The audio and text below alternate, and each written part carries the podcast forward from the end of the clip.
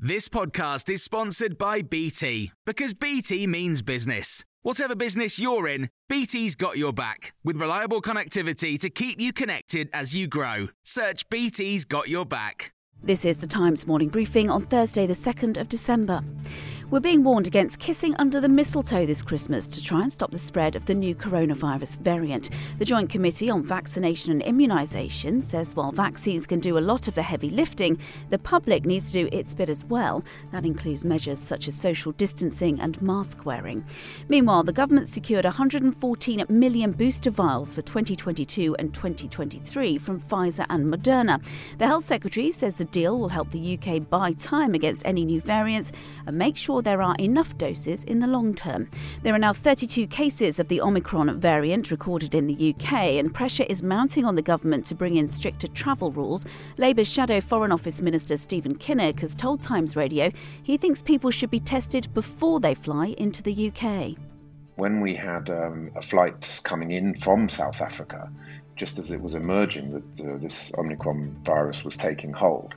Flights flying into the Netherlands, where there were pre-departure checks, and they found out that you know 61 people on one of the flights coming in from uh, Joburg, I think, uh, had the virus. At the same time, flights are disembarking in Heathrow as if there's no problem and, and nothing's happening. Thousands of homes in parts of northern England and Scotland are still without power six days after Storm Arwen hit the UK. It's understood some homes may not be reconnected until tomorrow at the earliest. Maria Vincent is Director of Nursing at two care homes in County Durham. She believes the situation would have been dealt with much differently in other parts of the country if this had actually happened in the south of England, I think there would have been a, a much bigger outcry and things would have been sorted earlier on. But people in our kind of uh, neck of the woods are very hardy. We do tend to manage, we do tend to put up with things. Uh, the staff have been absolutely fantastic. The community have been absolutely fantastic. You know, they've again got behind us and, and supported us, helped us. Alec Baldwin has denied pulling the trigger of the gun that killed cinematographer Halyna Hutchins on the set of his latest film. The actor's given his first TV interviews since the incident in October and says he would never point a gun at anyone. Baldwin also says he has no idea how a live bullet found its way onto the set. TV critic Emma Bullimore says she's surprised permission was given for the 80 minute interview to go ahead.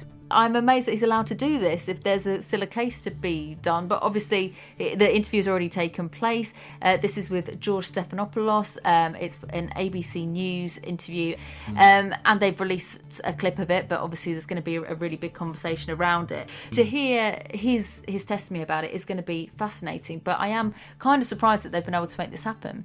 This year's Turner Prize has gone to a group of Belfast based artists whose work is a response to issues affecting Northern Ireland. The 11 members of Array Collective have made history by becoming the first Northern Irish winners, and they take the £25,000 prize.